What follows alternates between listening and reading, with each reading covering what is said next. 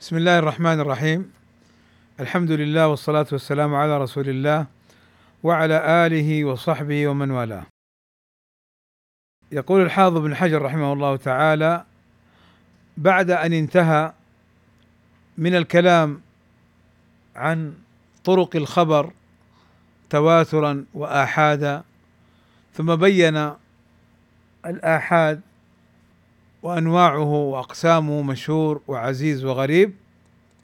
وما يتعلق بذلك انتقل إلى الكلام عن الغرابة أو الغريب وهو ما رواه واحد في طبقة فأكثر. يعني الغرابة قد يكون في طبقة واحدة وقد يكون في أكثر من طبقة. ومن هنا يقول الحافظ ثم الغرابة إما أن تكون في أصل السند أو لا. فالأول الذي في أصل السند الفرد المطلق والثاني الذي ليس في أصل السند الفرد النسبي ويقل إطلاق الفردية عليه أي الفرد النسبي. هنا الحافظ رحمه الله تعالى يبين ما يتعلق بالغرابة. هذا في النخبة. يقول في النزهة ثم الغرابة إما أن تكون في أصل السند أي في الموضع الذي يدور الإسناد عليه ويرجع ولو تعددت الطرق إليه وهو طرفه الذي فيه الصحابي. أو لا يعني لا تكون في أصل السند ولكن تكون في أحد المواضع في الإسناد. قال أو لا يكون كذلك يعني ليس في أصل السند الغرابة. بأن يكون التفرد في أثنائه كأن يرويه عن الصحابي أكثر من واحد ثم يتفرد بروايته عن واحد منهم شخص واحد. إذا المراد بقوله في أصل السند هل المراد به الصحابي؟ أم المراد به الراوي عن الصحابي؟ ظاهر كلام الحافظ هنا في الموضع الذي يدور الإسناد عليه ويرجع ولو تعددت الطرق إليه وهو طرفه الذي فيه الصحابي. يعني يكون التفرد في الصحابي بمعنى لم يروه من الصحابة إلا فلان.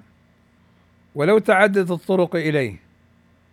أو أن يكون التفرد في أثنائه كأن يرويه عن الصحابي أكثر من واحد. ثم يتفرد بروايته عن واحد منهم شخص واحد.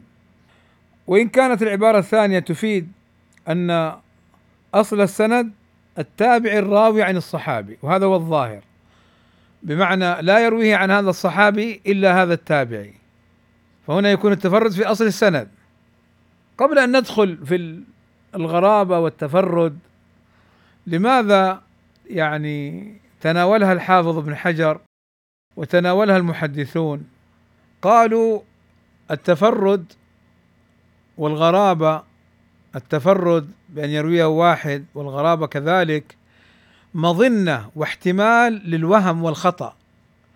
ليس جزما ولكن مظنة واحتمال.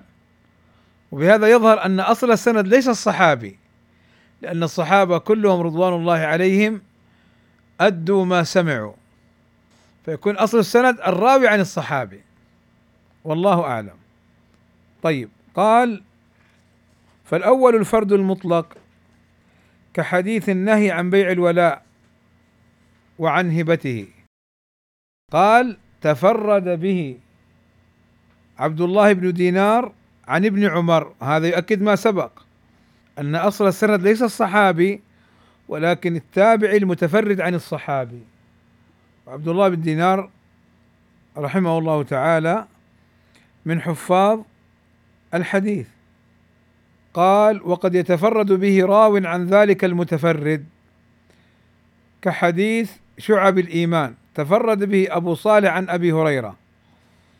وتفرد به عبد الله بن دينار عن أبي صالح. يعني ما رواه عن أبي هريرة إلا أبو صالح. ولم يرويه عن أبي صالح إلا عبد الله بن دينار. يعني يقصد الحافظ أن التفرد في أصل السند قد يكون من جهة التابعي وكذلك تابع التابعي. ثم قال وقد يستمر التفرد في جميع رواته أو أكثرهم. يعني مثل حديث إنما الأعمال بالنيات لم يرويه من الصحابة إلا عمر رضي الله عنه كما مر معنا. ولم يرويه عن عمر إلا علقمة.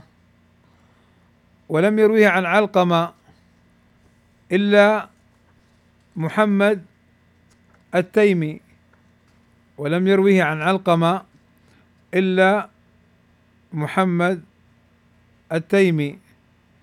ولم يرويه عن التيمي عن محمد بن إبراهيم التيمي لم يرويه عنه إلا يحيى بن سعيد الأنصاري. ثم رواه عن يحيى بن سعيد أشخاص أو عدد كبير جدا. قيل قاربوا السبعمائة وقيل غير ذلك. فيقول الحافظ وقد يستمر التفرد في جميع رواته أو أكثرهم. يعني في كل طبقة من طبقات السند يكون الراوي عن هذه الطبقة واحد أو عن أكثرهم. قال وفي مسند البزار مسند البزار مطبوع بعنوان البحر الزخار ومشهور بمسند البزار وهو مرتب على أسماء الصحابة يذكر فيه البزار تفردات الرواة بعضهم عن بعض. وكذلك المعجم الأوسط للطبراني. مسند البزار مرتب على الصحابة. المعجم الأوسط للطبراني مرتب على الشيوخ على شيوخ الطبراني. من أول اسمه ألف من أول اسمه باء إلى الياء. كذلك الطبراني يروي في هذا المعجم الأوسط الأحاديث الغرائب والتي حصل فيها تفردات. فالبزار والطبراني اهتما بذلك. قال وفي مسند البزار والمعجم الأوسط للطبراني أمثلة كثيرة لذلك. كذلك الدار قطني له كتاب طبع ترتيبه وطبعت بعض أجزائه بعنوان الأفراد والغرائب. قال والثاني الفرد النسبي. النوع الأول الفرد المطلق وهو أن يحصل التفرد في أصل السند ليس الصحابي وإنما الراوي عن الصحابي. وقد يكون التفرد في طبقة التابعي وتابع التابعي وتابع تابع التابعي. فأكثر فيقال له الفرد المطلق. وقد يكون التفرد لا في أصل السند. وهذا النوع الثاني وهو الفرد النسبي. قال الحافظ رحمه الله تعالى والثاني الفرد النسبي. طيب لماذا سمي نسبيا؟ قال لك سمي نسبيا لكون التفرد حصل بالنسبة إلى شخص معين. وإن كان الحديث في نفسه مشهورا يعني قد يأتي الحديث من طرق يرويه عدة من الرواة ويحصل تفرد راوي عن بعض هؤلاء الرواة. لا يشاركه راو آخر في الرواية عنه. فهنا حصل تفرد مطلق لا نسبي بالنسبة لراو معين. ولذلك الحافظ يقول هنا وإن كان الحديث في نفسه مشهورا أي لم يحصل التفرد في كل طبقاته وإنما بالنسبة لراو فقط. قال ويقل إطلاق الفردية عليه. يعني لا يقال في الفرد النسبي بأنه حديث فرد لأن الحديث الفرد ما تفرد به الراوي في أصل السند.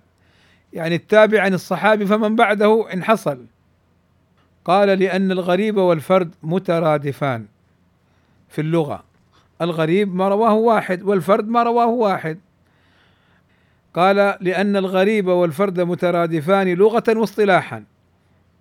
فالغريب والفرد وإن كانا مترادفان يعني بمعنى أحدهما بمعنى الآخر إلا أن أهل الاصطلاح غايروا بينهما من حيث كثرة الاستعمال وقلته. فالفرد أكثر ما يطلقونه على الفرد المطلق ولذلك تجد أحيانا الدار قطني الطبراني البزار يعني غيرهم من المحدثين يقولون هذا حديث فرد أو إسناد فرد. هنا تفهم أنه فرد مطلق. حصل التفرد من جهة التابع عن الصحابي أو فمن بعده. وقد يطلقون عليه الغريب فيكون غريبا نسبيا يعني بالنسبة لراوي. قال وهذا من حيث إطلاق الاسم عليهما. يعني إذا أطلقوا الاسم الاسم بمعنى فرد غريب لأن المحدثين إما أن يطلقون الاسم فيغايرون بينهما وإما يطلقون الفعل تفرد به فلان فإن أطلقوا الفعل لا يفرقون بينهما. قال الحافظ وأما من حيث استعمالهم الفعل المشتق فلا يفرقون. فيقولون في المطلق والنسبي تفرد به فلان أو أغرب به فلان. هنا لما يقول تفرد به فلان لا يعنون به أنه فرد مطلق. وإذا قالوا أغرب به فلان لا يعنون به أنه فرد نسبي. طيب كيف أعرف هذا؟ يقول لك الحافظ سهل. انظر تأمل هل هم أطلقوا الاسم أم الفعل؟ الاسم مثل فرد غريب والفعل مثل تفرد وأغرب. فإن أطلقوا الاسم غايروا فالفرد للتفرد المطلق. فالفرد للتفرد المطلق. والغريب للتفرد النسبي. وأما إذا أطلقوا الفعل فقالوا تفرد وأغرب فلا يفرقون بينهما. قد يطلقون هذا على هذا وهذا على هذا. طبعا هذا الحافظ رحمه الله تعالى الحافظ ابن حجر لاحظ استعمال المحدثين كثرة. إيش معنى استعمال المحدثين كثرة؟ يعني الغالب في استعمال المحدثين التفريق بين إطلاق الاسم والفعل. فإذا أطلقوا الاسم فرقوا وإذا أطلقوا الفعل لم يفرقوا. جاء بعض من لا يحسن علم المصطلح ممن يدعي التفريق بين منهج المتقدمين والمتأخرين ويدعي أن الحافظ بن حجر كما يقال أن الحافظ بن حجر يعني تحكم في المصطلح فأطلق بعض الاصطلاحات على خلاف ما كان عليه المحدثين نقول لهذا المتكلم أنت ظلمت الحافظ ابن حجر.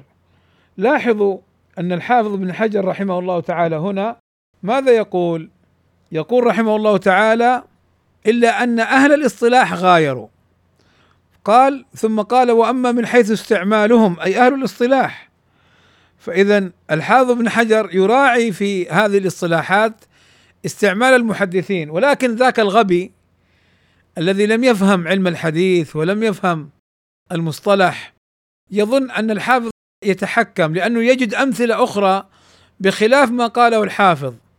فيقول لا ليس كما قال الحافظ يا من لم تحسن هذا العلم يا من غباؤه أكثر من ذكائه. الحافظ ابن حجر أشار إلى هناك من يستعمل هذه الاصطلاحات بغير هذا الاستعمال لكن هو ذكر لك هنا الأكثر. ومعروف عند العلماء أن تقرير القواعد وتأسيس الضوابط ونحو ذلك يكون الحكم فيه للأكثرية الغالبة مع الإشارة إلى أن هناك من قد لا لا يستعمل نفس الاستعمال هذا. فالذي أريد أن أبينه لكم أن لا تغتروا بمن يأتي ويقول الحافظ ابن حجر وابن الصلاح هؤلاء متأخرون وهناك متقدمون. ولعل من الكلمات التي قالها بعض العلماء يعني في هذا المنهج الخبيث الذي يطعن في الحافظ بن حجر وابن الصلاح وحتى الخطيب البغدادي يقول هذا هذا هدم للدين من الداخل هذا المنهج. التفريق أو استعمالات المتأخرين بخلاف استعمالات المتقدمين قد توجد اختيارات لهم. لكن لا يعني أن منهج المتأخرين منهج منحرف أو ضال أو منهج لا يلتفت إليه.